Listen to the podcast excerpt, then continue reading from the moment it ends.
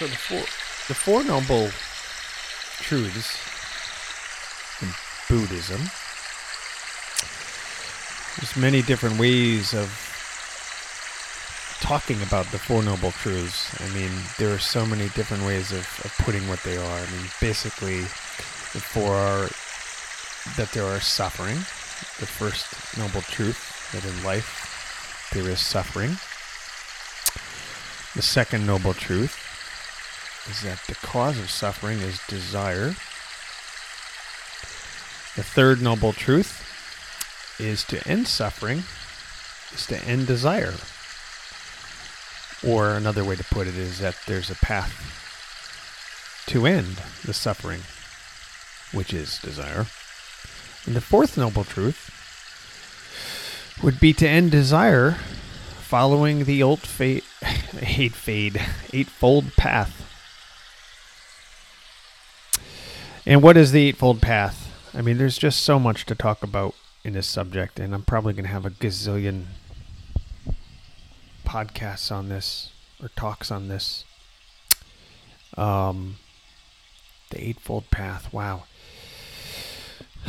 So basically, there are there are eight primary ways to to try to end desire to help improve one's suffering.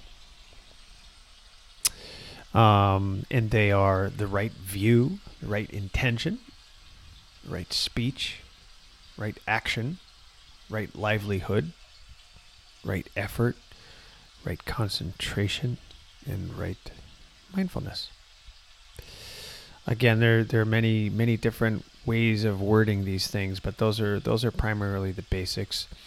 Right view is I'll kind of break this one down. I want this one to be sort of simple for people, but basically the right view is having it's not it's not in in in Buddhism or in Zen practice. It's not right or wrong. You know, you're wrong. You know, you're doing this wrong, or you know, you're doing this. You're doing this right. Good job.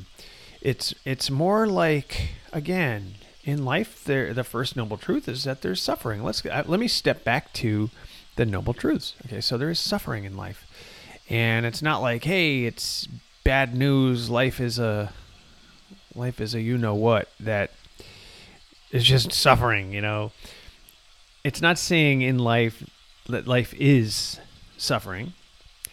Saying in life there is suffering. There's such a thing as suffering, and we all experience pain and discomfort and suffering. You know, maybe somebody passed away, somebody died that's very close to you. Maybe you have an injury that's stopping you, preventing you from doing certain things. Um, you know, maybe your feelings were hurt by somebody. I mean, you name it. There's a whole slew of things that could happen to create this suffering.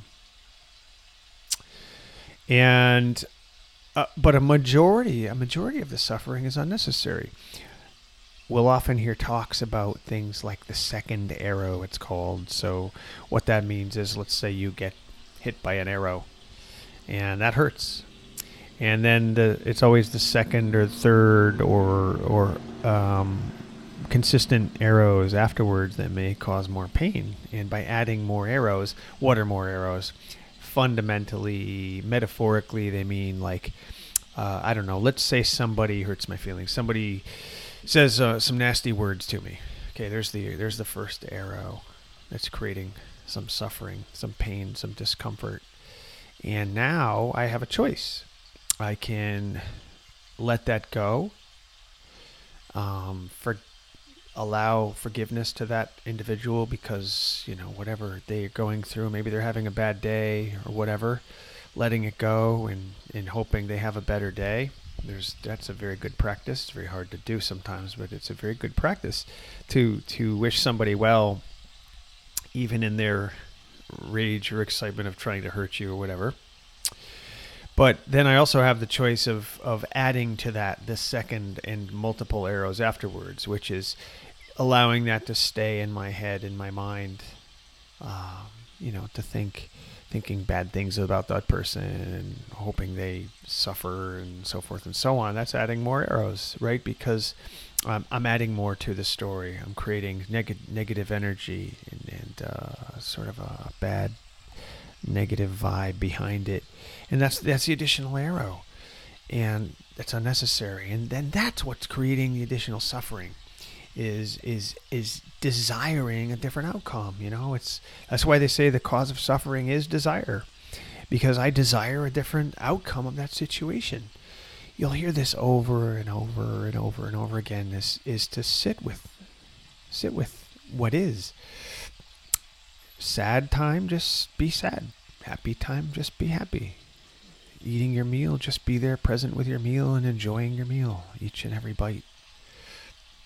Just being there, being present for everything. Doesn't matter, it's an experience. It's, it's positive, negative, or neutral. Most most experiences are neutral. They're just there. There's no reason to to to to want or crave anything different. And we're all built a little bit differently too, because my machine is sort of fine tuned that it might be a little more sensitive than some, and there are some that are more sensitive than I am. But for example, if I see an animal, uh, let's say I see a, uh, this has happened, I see a rabbit get hit by a car, and man, it really upsets me. It's just, you know, oh, you know, I just not freak out, but I get really upset. That's sort of how I'm fine tuned. You know, everything in nature has its own little tuning, tuning dial that indicates how it should or shouldn't be. You know, it's a, the, the flavor we all have. You know, we all have commonalities, but we're all tuned a certain way to do just to be a little bit different and unique. And so I get a little bit sad with that. So so what? Be sad. It's okay. It's okay. You know, maybe you don't care. Maybe it doesn't bother you. That's also okay. Maybe you cry for days over it. That's okay. Although you don't want to add more suffering, more layers to it to to make it worse than it is.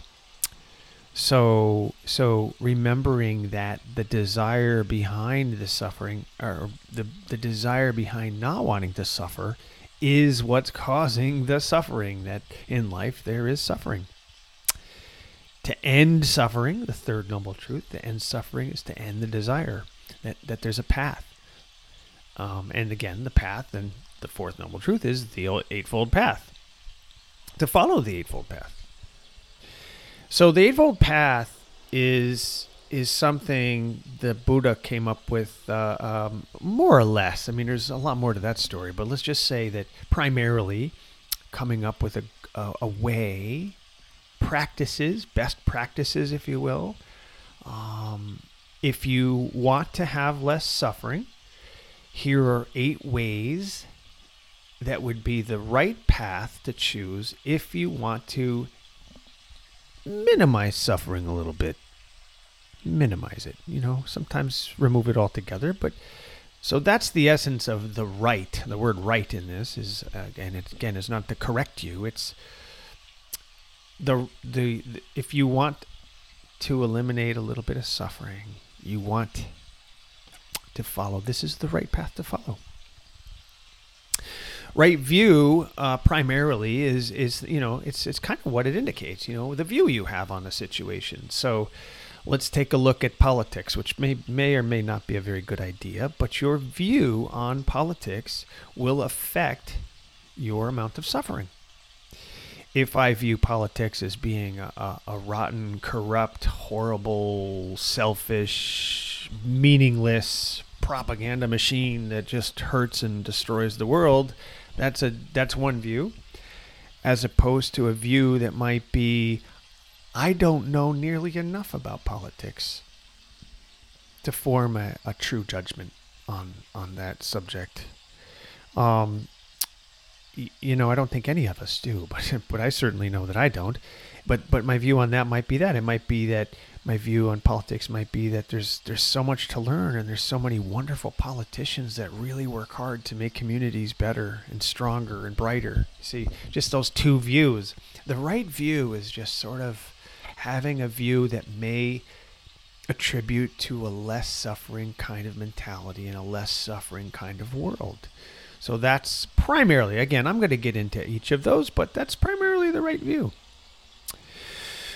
the right intention is obviously the intention you put behind things. I mean, the everything you do in life, it you know whether it's in the martial arts or if it's building a project or if it's designing something or saying something to somebody, anything you do, anything you think, anything you exert yourself out mentally or physically with your hands, with your, your mouth, with your words, with your thoughts, whatever, even with your eyes when you look at things, the intention behind it, pretend that it's an intention machine that's driven by your spirit, your soul, your mind, is you're intending to do something. So the right intention is meant to say, to make your intentions a good intention.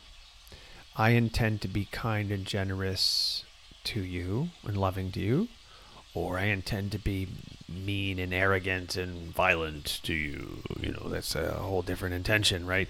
So the intention is obviously going to be uh, led to more of a, a, positivity, a positive spirit, a kind, loving, non-harmful way. I mean, whether it be in Buddhism, there there, there are a number of things that attribute attribute to a good quality uh, way of life, just as as in Christianity with the uh, the Ten Commandments, although there are a lot more commandments, but the Ten primary commandments, you know, to have a good, wholesome lifestyle. Um, so you do no harm to others. I mean, primarily that's what it is, but there's there's more to talk about on that subject. But you know, the intention would be that of non-harm, of wanting to think kindly and uh, in a loving way to others, is is really really important um, to be on this path, on this eightfold path. So the intention right intention. So you have the right view, how I see things, the right intention. I intend to be kind and caring and loving and nurturing and, and want to protect and wish kindness on all beings, right? The next would be, let's say, right speech. So right speech again. Think of the power of your words, the powers of power of my words right now, or that you know, my my view is that I think most people most everybody in the world is just are good people. They have something incredible to offer um, my intention is that I, I want to share everything I'm learning with spirituality and Zen and Buddhism and Christianity and other things with others and hope that I connect and help you help others get on the same path. That's my intention. Right speech would be that I intend to speak words of this kind of kindness and um, wanting others to be in a good intention, good view mentality as well, right? But right speech think about the horrible speech out there. Social media, there's so much, so much violent speech.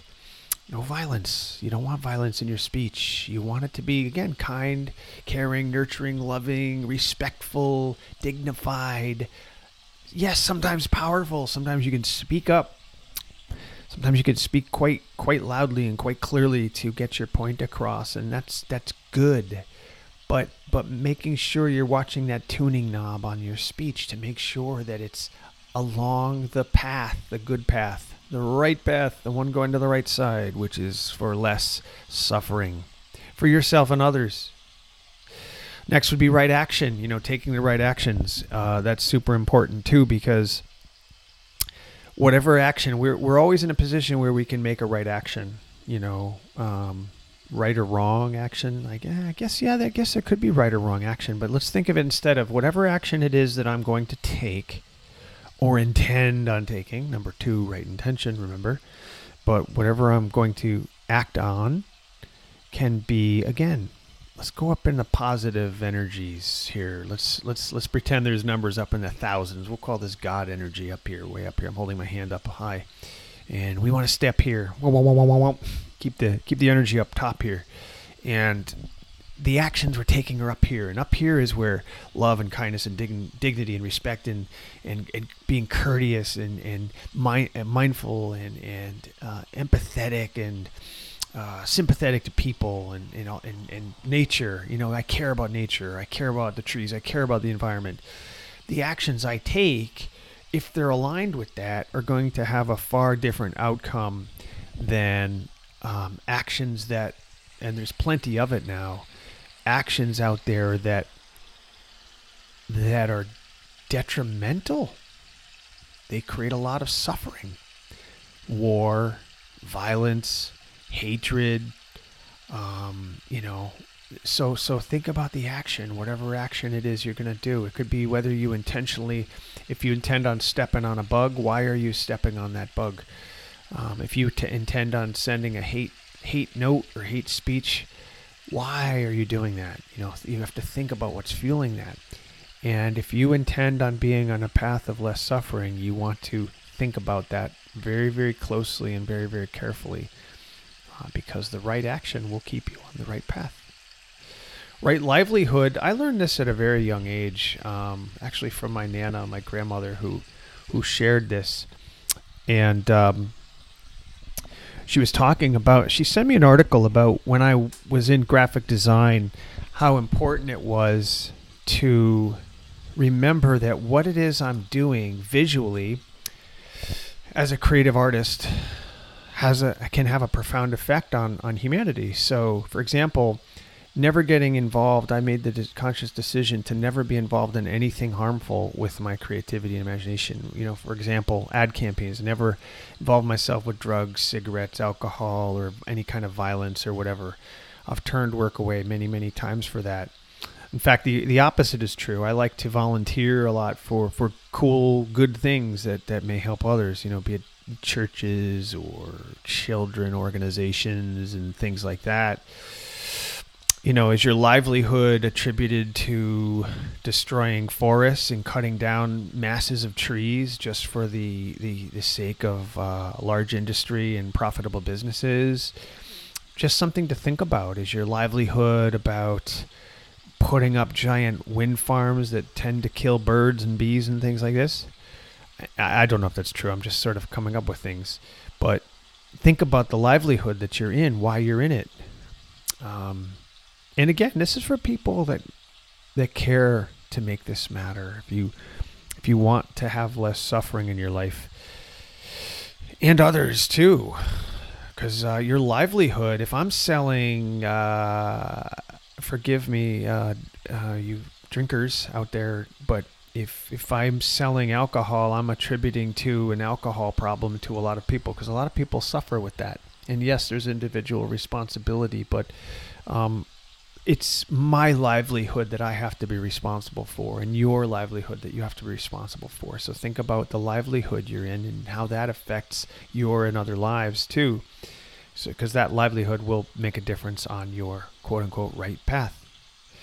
The right effort would be next and that's again putting an effort effort and intention are, are, you could put effort into how much effort you put into your livelihood how much effort you put into your action speech intention or view but effort right effort what effort are you putting in? Um, so this is interesting this is tricky because so if i want to do a project or i want to do something for somebody or even for myself or whatever anything you want to do putting in the right effort. Again, there's sort of an intention behind that, there's an action behind that, and a view behind that. But the effort is doing it for the right reasons, not for the wrong reasons. And what are the right reasons? Again, if it's affecting you or others in a positive way, in a kind, loving, nurturing way, then it's it's it's going to be on the quote unquote right path, right? So wrong effort uh, uh or, or, or, not so wise effort would be rushing through it just to get it over with, or rushing so fast that you injure yourself or others.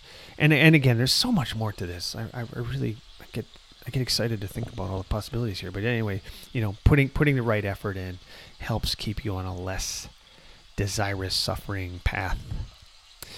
Seventh, we'd have right concentration. Um, again, this has a lot of different meanings behind it, but you know, putting our concentration on on certain things, um, concentrating my attention on something, um, something negative, putting my concentration on something positive, or one could um, allude to the fact that the concentration is like I'm going to concentrate on uh, reading this article on how I'm going to become a kinder person, or I'm going to concentrate on why that person is a jerk, so to speak. You know, and again, that that goes back into speech though too. You know, right speech and right intention. But so concentration. You know what what what what you concentrate on is uh, is definitely very important on this path to uh, to enlightenment. Um, and last we, you know, call, call it mindfulness, right? Mindfulness. Being mindful of, of what it is you're doing and why you're doing it is, I think, one of the most helpful things in human life because whatever it is you you're mindful of eh, no matter what it is even right now talking i'm mindful of what i am saying and what's coming out of my mouth. I'm mindful where my feet are. I'm mindful where i'm sitting my hand position. I'm mindful of the light coming through the window through the computer and things the sound in my ears. You know mindful being mindful is being awake to everything. You're sort of just just aware of everything and be, and right mindfulness is actually really important because if I'm going to do a task, I need to be mindful of that task, or I'm wise to be mindful of that task. Now, why is that? Because how many times, how many things during a day do we do that we're unmindful of or not mindful of? How many times do we get something done and we, we forget we did it, or we just you think back to how many things you do in a day and you're like, huh, I remember doing that. Or I lost where I put my keys, you know, because, you know, we're not very mindful. But if you, if you're very slow and methodical, at least, just at least not rushing, and you're mindful. So, like as an experiment, take your right hand and hold it up and look at it. And now slowly move your hand away from you and go your intention is to put your hand on the desk but do it slowly and watch it go down to the desk or the lap your lap or wherever. Put it down gently and slowly but i want you to watch it and i want you to feel what it feels like to put your hand down on the desk and feel like i'm doing it now. I can feel my palm my fingertips. Is it cold Yep, mine's mine's a little cold under there. The paper's cold. Part of the table's cold. You know, do you feel tingly sensations? Do you feel air? I feel air breezing across my hand from the window. That's being mindful of just putting your hand down. Uh, you know, there's mindfulness practice. Uh, oh boy, mindfulness practice is huge. But you, you know, when you're meditating, you're being mindful. When you're walking, medit- doing walking meditation or standing meditation, you can be mindful. So if I'm doing standing meditation, I'm being mindful of my body, mindful of my breath. I'm feeling everything. I'm calming my mind, calming my soul, calming my spirit so that I can feel everything. And you do it over and over and over again, just regularly washing your hands, brushing your teeth, eating your meals, speaking, listening, which is probably one of my biggest sufferings. I try to listen more to people instead of talking so much, but being mindful of things teaches us to be the best we can be because that's ultimately what we're here for. We we are created for a reason and we're really supposed to connect to this type of thing so that we are the best version of ourselves that we can be. So those are primarily the uh, the eightfold path: view, intention, speech, action, livelihood, effort, concentration, and mindfulness. There are four noble truths in life. There's suffering. The cause of suffering is desire. Well, actually, it's really, really that there's suffering and there's a cause for the suffering. And then there's an end to the suffering, and then there's a way to the end of the suffering. That's really the Four Noble Truths. But if we were to elab- elaborate a little bit more, it would be in life there is suffering. Number two is there, there's a cause of suffering, and it's called desire.